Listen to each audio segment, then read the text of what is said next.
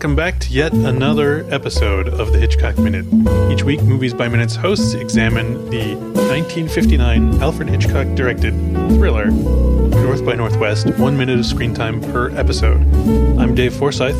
And I'm Todd Lucas. And for the last time on this podcast, uh, we are the hosts of Edge of Tomorrow Minute, which covers the movie with the Tom Cruise and and uh, the Emily Blunt and I don't know who else is in that movie. Bill Paxton. Uh, Bill Paxton, yeah, and a, a few other people who are not as well known to me yet, but they'll be way way more well known shortly. Yeah, I'm sure. I'm sure we will talk about them quite a bit. So, uh, but anyway, we do a, a movie by minute look at that film eventually. So uh, go to the Facebooks and and find Edge of Tomorrow Minute. There's a group. Join it. We'll tell you all about it when it comes out, if you're so inclined. So, uh, but today, and only today, not ever again, we're, we're going to talk about minute seventy of North by Northwest. All right. Which opens with Thornhill. He's clearing some dust from his eyes and closes in on some kind of weird suited guy standoff.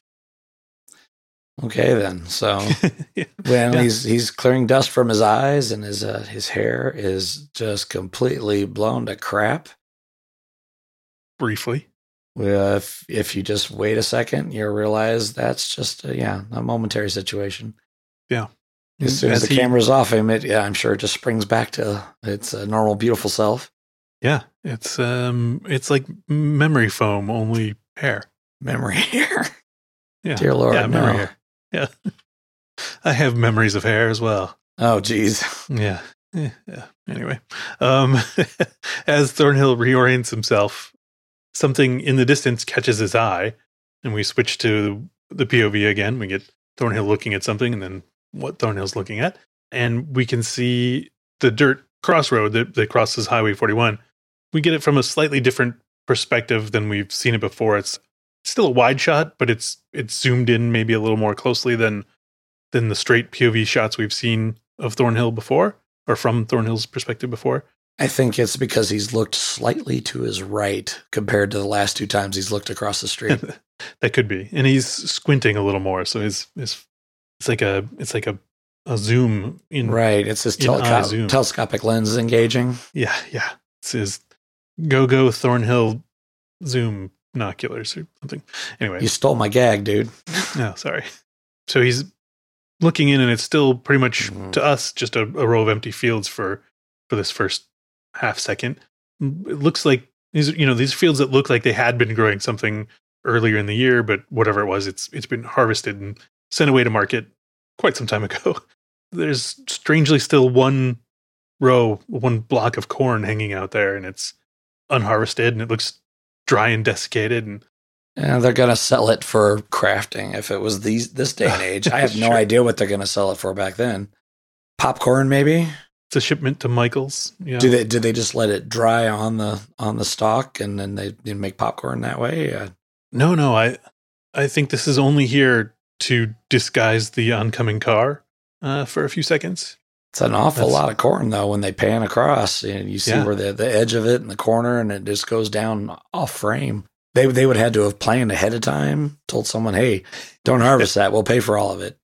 I don't know. That's just crazy. Yeah, and I'm not really sure what purpose it would serve to hide the car from view for that last second. But and that's a nice reveal. You know, yeah. he's obviously hearing something that would, right. is just at the edge of our hearing on, on the soundtrack. Yeah. But, uh, you know. He knows where it's coming from right away because there's no other place to hide a noise. Yeah, yeah, for sure. But we do eventually, you know, within like a second or so, see um, what looks like a smaller blue car emerge from behind the the wall of corn, and it's driving what I would what looks like parallel to Highway forty-one, right? Like it's it's heading north. You sort of see the broad driver's side of the car. It's too far away to determine any more details about it. You can't really see who's in it or what kind of car it really is, even at this point. You just kind of catch that glint of blue. We cut back to Thornhill reacting to the to this new piece of traffic that's coming. He's interested, but he's he's already been burned three times in the past ninety seconds, and uh, he doesn't want to ruin his well-practiced nonchalance again for no good reason. So, you know, it, and, and in fact, it doesn't even really look like the car is headed his way. It, it sort of looks like it's it's heading away, but he does blink hard a couple times at it, maybe just to clear his eyes. But uh, I think he's interested in what's going on. But again, you know, he's he's trying to play it cool. Yeah, he's just too cool for this stuff anymore. He's not gonna react this time. Right. Yeah, yeah. We cut back to the car, and oh my God, it makes a ninety degree turn, and it's coming right towards him. But it's coming down that dirt road towards Highway forty-one, and the car, it's uh, it's it's bouncing and and you know swerving all over the place and kicking up quite a dust sto- dust storm. As we kick back to Thornhill, he he makes another face, and he's sort of widening his eyes and turning his head down a little bit. Uh, I don't know. He's like he's increasing intensity. I think he's trying to shade his uh, eyes a little better with his eyebrow ridge, and sure. So he can see through the glare coming off the windshield. Yeah. He's, he's trying to see inside the car really hard. Because if he were to take his hand out of his pocket and, you know, do the traditional sort of, you know, hand over the eyebrows to shade your eyes kind of thing, that would that would totally ruin it. He he would look he would look too needy. Yeah, and, and besides, what what self-respecting marquee actor like him would cover any part of his face just for that? Yeah, right.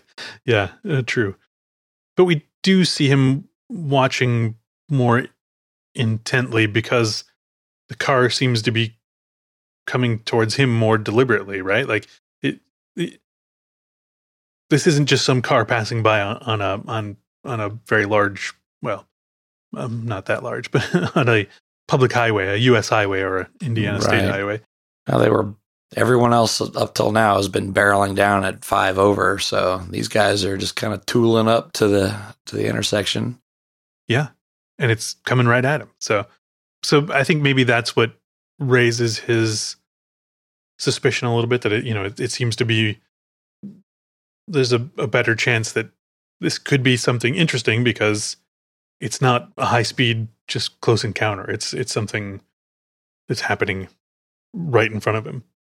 We get another reaction shot from Thornhill showing a little more interest. He sort of takes a step back to get a better look, maybe to ch- kind of see what's going on in the windows. And he gets a little bite of his bottom lip.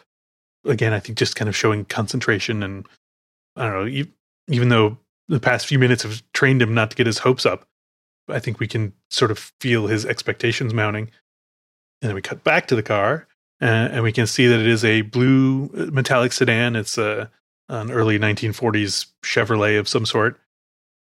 And I was thinking about it, th- that this, you know, this is an older car. It, it looks to be in pretty good shape, but to us modern viewers, the, you know, the, like a mid-fifties Caddy or, or Mercury and a early forties Chevy kind of all look like old, older cars, but we would lump them in. But people of, of this time seeing, you know, uh, people of nineteen fifty-nine seeing a fifty-four, that's going to be a very modern car. And a, I think a, a forty, a nineteen forty car is going to be an old car to them. So that I think that projects kind of a different tone.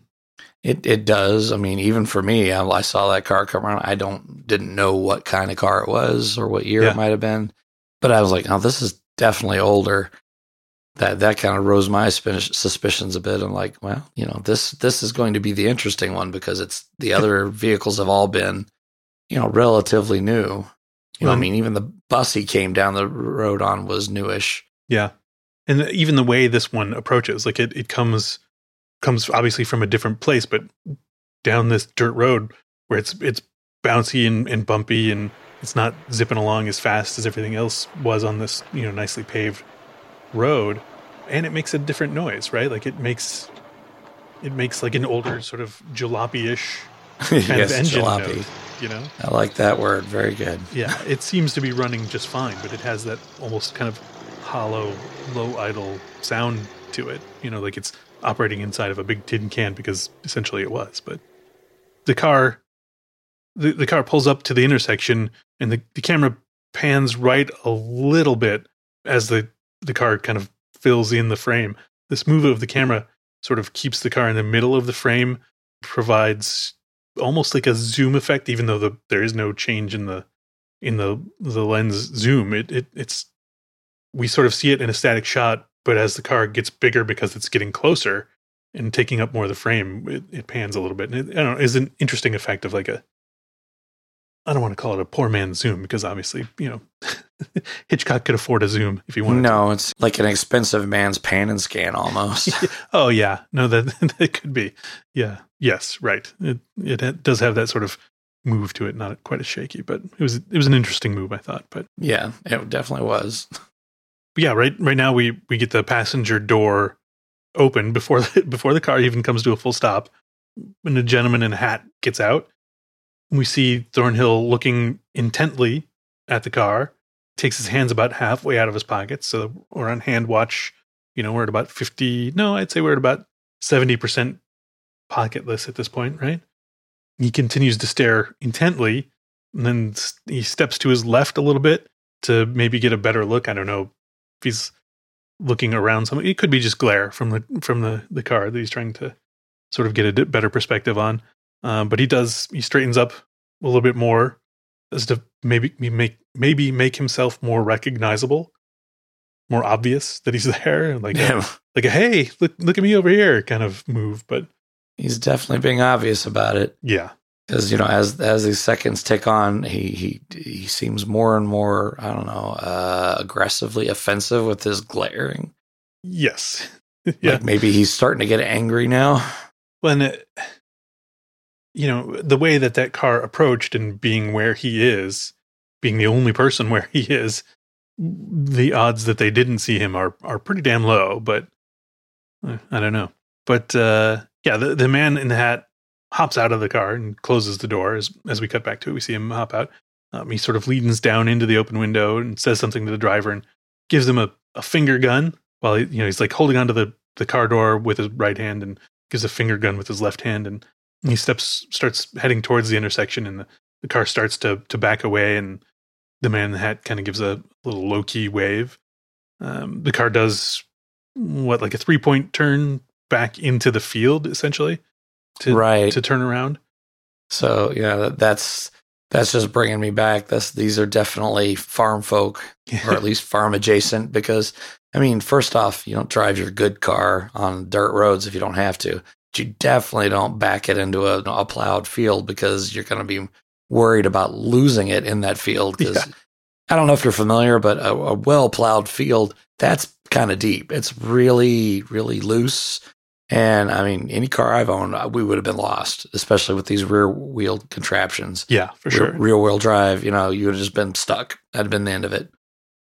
But yeah. These guys are, you know, very bold, and they know exactly what they're going to do, and uh, this this is their land. Yeah, well, and you notice he doesn't sort of just hang two wheels into the field and try and get out. He he backs all the way into it, and then all the way out, and that, that may have been sort of his saving grace there. But or maybe, you know, maybe yeah. This is well compacted dirt because it is sort of the turnaround spot. But maybe we do sort of see it. We do see a um, the back of a, a directional sign that seems to be pointing down that road. It's mounted off to the side where the where the hatted gentleman is sort of coming to stand. We don't ever get to see what it says, but it, I'm I'm gonna guess that it's like Buckwheat Junction. Is yeah. you know, three miles that way. Well, at least it would be legible to the correct uh, drivers uh, heading northbound on the correct side of the road. Correct. It is, unlike our other sign. It's facing the same direction as the bus stop sign on the other side of the road, which we determined was facing the wrong direction. So, which means that only northbound drivers get to know anything. Right. They know where Buckwheat Junction is. They know where the bus stop is. They know what the bus stop is called. Yeah. Anyway. What more do you need, right? Yes. Well, you know, it's uh, a long, straight stretch of highway. You need something to read. Huh. Yeah. So the, the, the car does its three-point turn. It starts heading back the way it came. Um, while the man in the hat comes into full view, and he sort of steps towards the side of the road, but he's still across forty-one from Thornhill. And he appears to be wearing a pretty nice suit, and it's it's brown. Um, he's wearing a hat that's a very wide-brimmed fedora that's kind of got some flop to it. Um, it's definitely not a cowboy hat, though, right? I mean... Right, but it's, it's meant for, you know, standing at the bus stop. It's a workman sort of hat. He's going to be out here in the heat, under the sun. And he kind of needs to keep his cool. I mean, he's wearing a suit after all. Yeah. I mean, it, it's it's definitely bigger than your standard sort of movie fedora. It's got a big floppy brim, but I don't know. Is that bigger than like a, an Indiana Jones or an Elliot Ness sort of fedora? I don't think so. It's basically the same as, yeah. as Indy's. It's just that Indy's is more battered. Yes. And so it takes up less space most of the time. His, the brim is still fairly flat out and holding its shape. It's got a lot of wobble to it, but when it settles, it's holding itself as a, a, a sun visor for everything. So yeah, I, I definitely sort of expected it to be a cowboy hat when this guy, you know, sort of crawled out of this car that was driving through the uh, the fields. But I mean, it, it, he's just sort of looks like a businessman, just waiting for the bus. So. Yeah, just a country businessman, just doing his country business. Yeah, we're not far enough south here for that to entail, you know, a fancy cowboy hat. No, so. Yeah, that's probably true. So yeah, the, the new arrival, he walks closer, and we cut to Thornhill. Gives him a gives him a little bit of side eye. You know, he's sort of like, is this you, Kaplan? He, you know, he, he doesn't seem to have noticed Thornhill. But there's definitely, like we said, there's no way that, that car coming up wouldn't have seen him unless they were deliberately ignoring him. Uh, he's the only thing out there. And they were driving right at him for like, I don't know, a quarter mile maybe. Well, I think it's mainly because uh, they weren't expecting someone and they really didn't care that there was someone. Yeah, for, for a guy who comes and waits at this bus stop, with any regularity, it's probably not uncommon for someone to, to be there also waiting for a bus, right? Right. Although, but it's kind of weird for him to be on the wrong side of this road. Right. There probably aren't too many waiting at Prairie Stop to go south. But the the the guy gets to the edge of the of the road and he stops and he he sort of settles into maybe a more country version of Thornhill's like same waiting posture. You know, he sort of adopts that wide stance, but instead of his hands going into his pockets, they seem to sort of settle at his belt loops. Yeah, well, he's got his, his fingers in the back edge of his pockets, and oh yeah, you know, has his elbows back and his wrists all bent back. You know, he's really just hanging the weight of his arms and shoulders on his fingertips there. Yeah, yeah, right. And he's sort of got his arms akimbo out to the sides a little bit, but he's got these dusty brown shoes that, that they might be cowboy boots, but uh, I don't know it.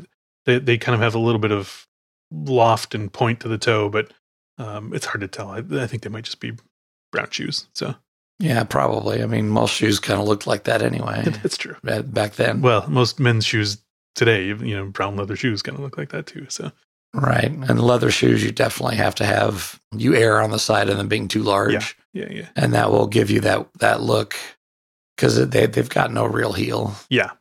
To not enough to hook onto a stirrup, so yeah, this is definitely not his horse riding outfit. But yeah, so he he's you know settles in at the side of the road and he, he looks south down Highway forty-one and then back up in the other direction. And then he makes makes a little bit of eye contact with Thornhill.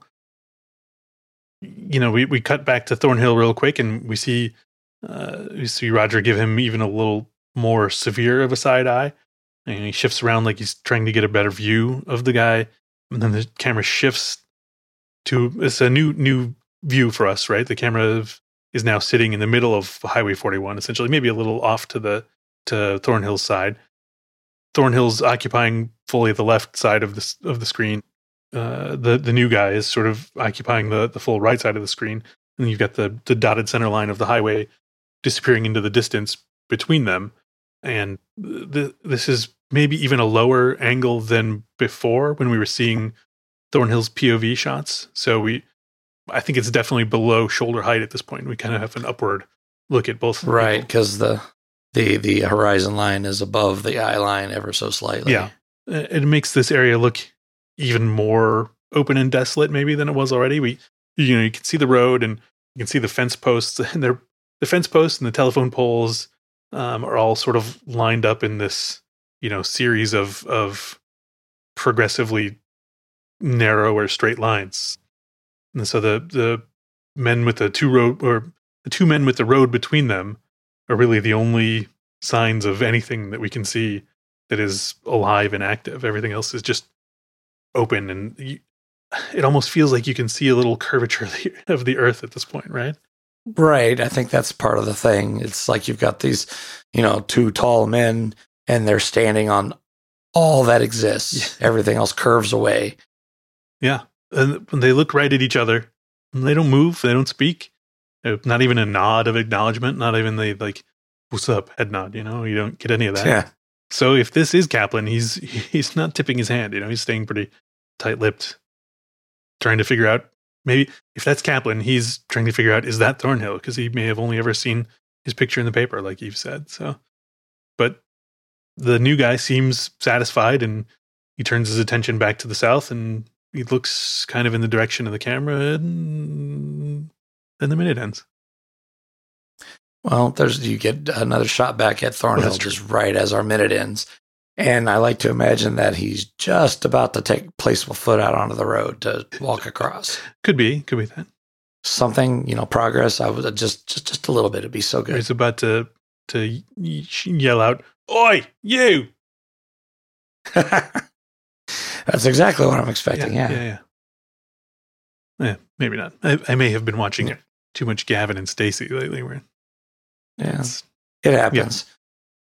But, um, yeah, that's sort of where we end. I mean, those of us who have seen the rest of the movie know that, you know, this is also another gag that's not going to pay off. This is not Kaplan, because there is no Kaplan.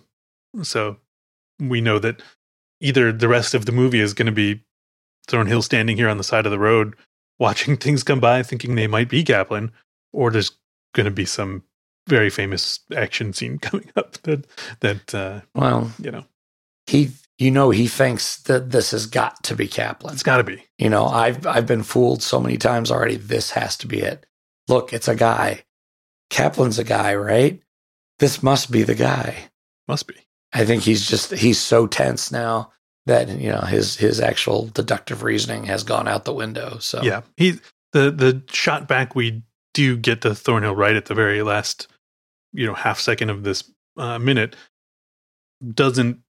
It doesn't betray, you know, he, he he's not sinking again, thinking, oh, that's definitely not him. He's, he's still got some hopes that it might be Kaplan. So I don't know. I, I do wish him luck in his hunt for Kaplan, but I don't think it's going to, I don't think it's going to work out. It's not going to turn out well. Yeah. No. All right. So uh, just one more, just one question for you. That's going to kind of take us outside of the conceit of the Movies by Minute. Cause I want to talk about our master criminal, the international spy, I don't know what you call him, uh, Philip Van Damme. You know, knowing what you know about the plot that he's set up for Thornhill here and some of the previous schemes he's used to get rid of him, and also some of the previous detective work he's done to figure out who he is. Uh, What what do you think about his capabilities as a, a master criminal? Well, uh, they're mixed at best. yeah. He seems to have lots of resources and uh, he yeah. has lots of uh, will to uh, put them into play. But he's kind of an idiot. Yeah. He couldn't figure out that uh, Thornhill was actually Thornhill. That's the easy part to check. When he claims who he actually is, just check that. You could find out that, oh, we just picked the wrong guy. This isn't Kaplan, whoever Kaplan may actually be, because they don't know who Kaplan is. They obviously don't. Otherwise, they would realize they were chasing a ghost. Yeah. And, you know, even if you get to the point where you're like, oh, okay, we've made a mistake. This really isn't Kaplan. We've got to off this Thornhill guy. Right. Oh, okay, and great. You should have been able to do that. Right. Yeah. I mean, it's a very elaborate scheme to force feed somebody a, a fifth of liquor and then strap them behind the seat of a car or behind the wheel of a car. Right. I mean, didn't they basically just kind of borrow somebody important's house? I mean, it's like yeah. stealing a house, except you're just going to leave and no one will realize it later. But that that was messed up. I I, yeah. I couldn't believe that they went through all that trouble. And I think you're right about the massive resources he's got to be able to, you know, send a guy out into the middle of nowhere and on super short notice. And, you know, unless he's just got a crop duster on staff, you know, like, hey, uh, today, hey, boss, where am I flying today? Uh, you know, Prairie Stop again, again. Okay, well, you know, and that's just their thing. They send guys on the bus out to Prairie Stop and send a, a crop duster with some machine guns attached after him. It's well, well, think about it. There's, there's, I don't think it's machine guns on the crop duster. I think there's two people in the crop duster. And one of them has, like, you know, a Tommy gun or something. Yeah, something. You're probably right. It's, so it's probably means, not your Sopwith camel and whatnot. No, yeah. no. It, it means that, that his people possess at least one Tommy gun, mm-hmm. which they could have used to shoot Thornhill way earlier in this movie. Right. I mean, oops. Who thought? I mean, it, it just didn't fit his character. He just didn't want to do that. Uh, it wasn't sporting. I don't. I don't know. He doesn't ever actually give an excuse. I mean, he's supposed to be some kind of gentleman spy, even though he he knows that he's a villain. Yeah, I mean, he knows he's a villain. I mean, he behaves like it, and he seems to be happy about it. The more I think about him, the the more I think he. You know, there's. I don't want to say criticism, but it, it's clear some of the ties between. the the pattern that uh, Hitchcock has developed here for his, you know, his cross-country journey, spy adventure type thing with what will come later with some double oh seven movies. But there are some pretty cockamamie villains in those movies, too, who overshare and develop these elaborate traps and, like, I'm going to strap you to a, a, a table and slowly shoot a laser towards your groin and then just wander out of the room while that happens. Yeah, yeah. Um, I'm, I'm guessing that that's pretty much what Hollywood could figure out. And then, uh, hey, look, it's a formula. It worked once. Let's just keep riding that horse. So, I know Hitchcock has made specifically parts of this movie that are more deliberately uh, absurd, and you know some of his other movies as well, because it's. I think we've talked about it several times about the cinematic language of things. Matter more than like, does this make sense? You know, is is this entertaining to watch? You know? That's true, and and it works here, you know, plenty fine because you oh, know, yeah. it's a Hitchcock film. It's not a you know a Bond series film where we're going to keep doing the same ridiculous thing every time to get Bond out of danger. No, it's just by sheer inattention on the villain's part. Whereas here, it's you know this is just a groove and we're going Agreed. with it. That's it, Van Damme. We. We applaud your efforts, and we think they're amusing, if not effective. Exactly. All right. Well, I um, I really think that's a, about it for this minute. I, you know, I, I hate to to leave you guys who've been with us for the past two weeks, just sitting here wondering, like, wh- what's going to happen next. But I mean, that's that's sort of how, sort of how this gig works. We got we got a minute. That's it. Do we even know who's going to talk about what happened next? Um, I'm sure I could find it in an email somewhere, but I, I don't know that it's changed. It may have changed since the original thing, but yeah, give me a second. I'll, I'll take a look. That's not probably really all that interesting anyway. So unless you know you, you know who it is and, and you've listened to everything else that they've done. Oh, man. It's those jerks from the Rocketeer Minute. Oh, God. Not those guys. No, it's, um, it, I mean, it, it is the Rocketeer Minute guys, but it's, uh, so that's probably not going to change. I don't think that the Rocketeer Minute team has backed out of this project. Um, yeah, they're, they're up next. So, uh, I mean, it does seem a little suspicious that maybe they got the, I got the minutes that they did. Thing. Well, you know, I guess they, they would pick them for certain things. It would be in their wheelhouse. It's all right. I'm I'm not uh, I'm not going to worry too much about it. I, I wish they luck. already took the Rocketeer. Come on, man. Yeah. Well, we would have had to get on this movie by minute horse uh, several years earlier to to claim that one away from them. But you know, we could sort of do a um, a Rocketeer minute with some other theme. I'm sure they would be fine with that. You know, we where we talk about how much we hate it, which would be hard because I don't think either of us hates that movie. It'd but, be really hard to do. Yeah. It is sort of prime Jennifer Connelly, and it's a great movie. So yeah, that, that, if it was even without Jennifer, it would have been a fantastic movie. But agreed. Oh my God! So well, I, you know, we can only talk about Rocketeer Minute for so long on here on Hitchcock Minute. Yep. Yeah, if if that's all you've got, I think this being our last minute here, we really want to reiterate again the. Movies by minute, you know, if this, if you somehow stum- stumbled upon this podcast without knowing about the whole phenomenon of movies by minutes podcasts, ooh, that, I hope my DSer is going to catch those. it's uh, it, there's a, a wonderful website out there that catalogs all these movies of this type It is called movies by minutes dot com. And oh man, I've totally lost count of how many movies there are over there. But, you know, odds are if, if there's a movie that you like, that someone has probably done a Movies by Minute podcast. There's several hundred of them. And, uh, you know, there's more than several hundred movies. I I, I understand that. But, but yeah, there's there's a, a good a good chunk of your big popular movies. We've got, you know, Star Wars. We've got Indiana Jones. We've got Aliens. We've got uh, Big Trouble in Little China. We've got Buckaroo Banzai, which those last two examples were probably not, you know, the most mass, most mass market ones, but they're very cult. Yeah, yeah, yeah. So there, there's all all kinds over there. So go check out the Movies by Minutes. By there's the Rocketeer Minute, which mm, you know, here we are good. Talking about those guys again. Yeah, well, it's not my fault that those guys are doing one of my favorite movies, but eh, whatever. Yeah, there's something out there for you, so go check it out if you've got, you know, Uh, ninety-three hours to dedicate to listening to a podcast. You could go do that, because what else you doing, right? Exactly. Wow, this is probably the most rambling. Can you tell guys that we don't want to leave? We we want to podcast about minute seventy forever. I don't think that's it. I think we just want to move on to seventy-one and beyond.